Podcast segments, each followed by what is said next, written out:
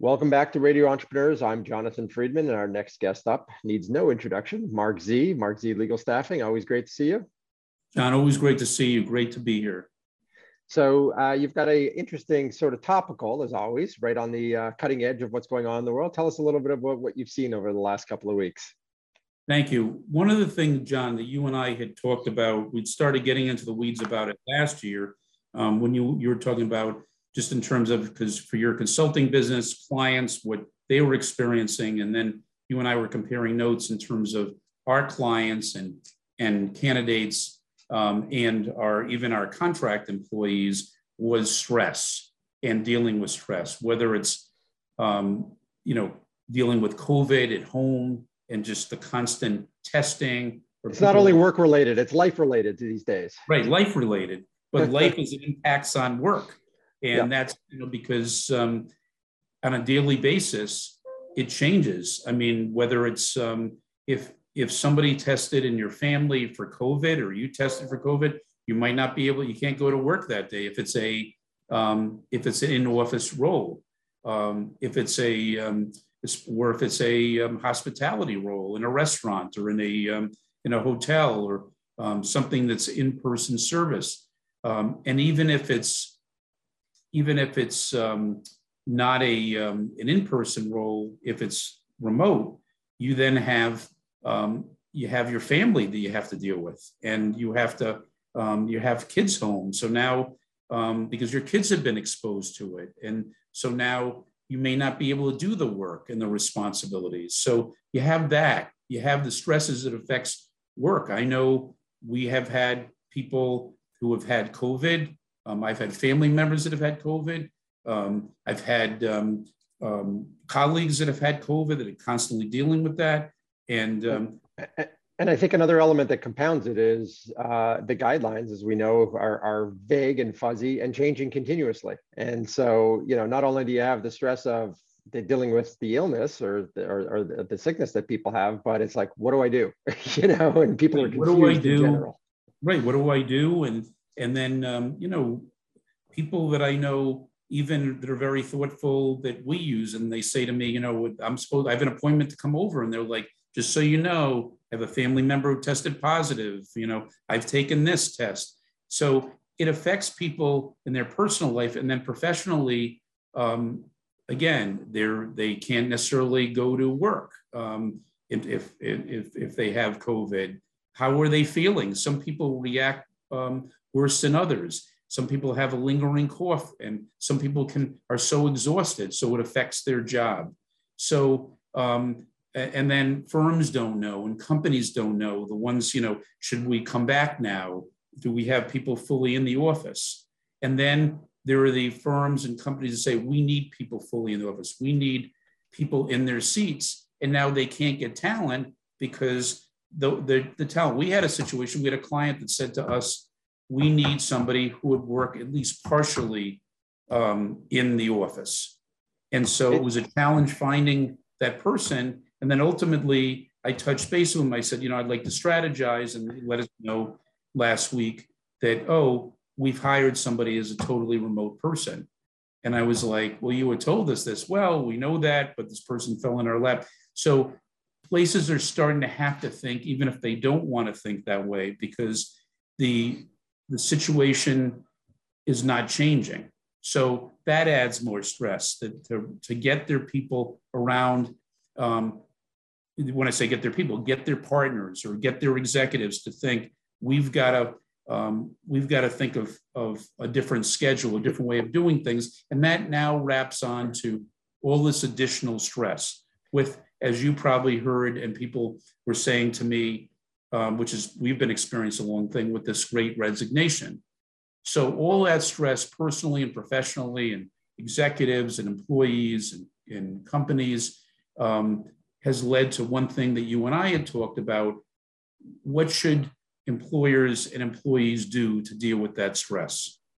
And what you and I were talking about um, last year, and it was starting to emerge, but now with the new year, um, companies and firms are putting in place and really looking into mindfulness to help people or ways for people to deal with stress. stress mitigation, stress uh, addressing stress in the workplace and and Right. uh, in their in their lives and and making sure that it's at the forefront and taking strategies to mitigate that stress. Correct. Yeah, Because- it makes makes a lot of sense because you know healthy healthy minds, healthy people uh, equals better employees. Correct. And And it's you're not, seeing, sorry, sorry, Marc, you're, you're, you're seeing some associations that are, that in, in the legal industry that are promoting those types of activities. correct. So I attend regular um, bars, um, seminars or meetings um, in different states, as you know, and um, those are the um, issues that are being discussed. And those are the, some part of some of the programs. Every state is um, that, and I'm admitted to, to several bars, but with, with those states, and then they discuss their colleagues. So I would not be surprised if most um, state bars are, are, are giving the, um, um, the, the course um, of, of mindfulness or suggesting um, to the attorneys as part of programs that you should be looking at a diversion of your stress. And so there's, they're actually giving credit, when I say they're, the bar associations that have mandatory continuing legal education for bar credit, they're giving mindfulness um, programs and saying, if you attend this, you will get um, credit toward your continuing legal education. Hmm, that's fascinating. I, I would imagine um, the industry historically wasn't particularly uh, oriented towards dealing with uh, burnout and stress and things of that nature. So it's probably a, a 180 degrees, you know, flip from where they historically had been.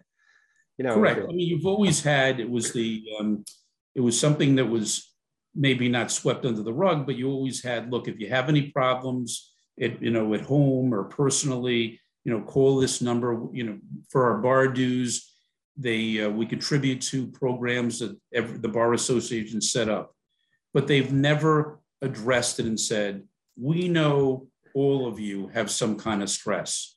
In other words, they're proactive now. They're putting that out there. They're having. Um, I just attended a Maine bar live um, seminar for their winter meetings, and they literally had. And I can't tell you. I think they had a hundred. And Maine's not doesn't have as many members as other states, but I think they had at least hundred people uh, in this in this seminar um, with other attorneys and people from the bar um, people that run the bar, but other attorneys discussing um, suggestions to help with mindfulness, to help with stress relief programs. And so there, there are um, suggestions every day from, um, if you Google mindfulness, there are programs that are free. There are programs that you can have a subscription.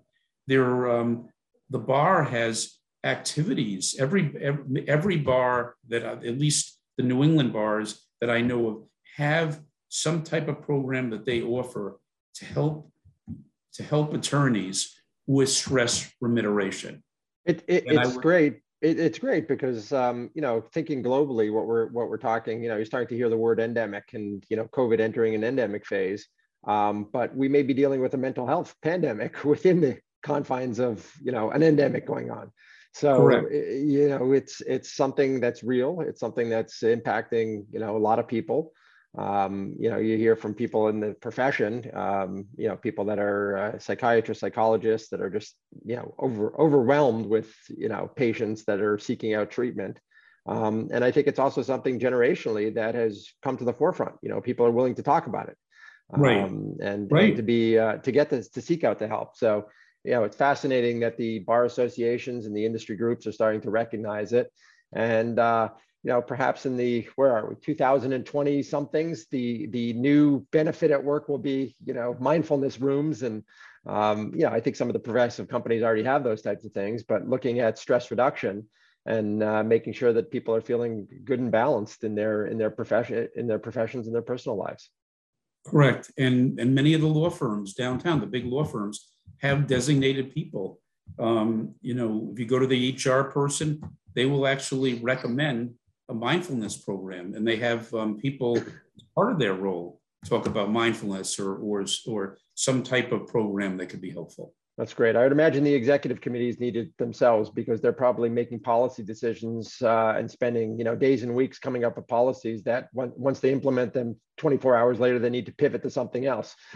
so, you know, Right. it's a it's a world of constant change. So I, I guess our our big picture message is, you know, when you're not feeling the top of your game, seek out the help. And that it's available, you know, within the industries and uh, and and there's a lot of emphasis on it. So great, uh, great insight as always, Marc. Great advice, great suggestions. Uh, if people want to reach out and talk to you more about uh, being on the cutting edge of the legal environment and uh, staffing needs, what's the best way for them to reach out to you?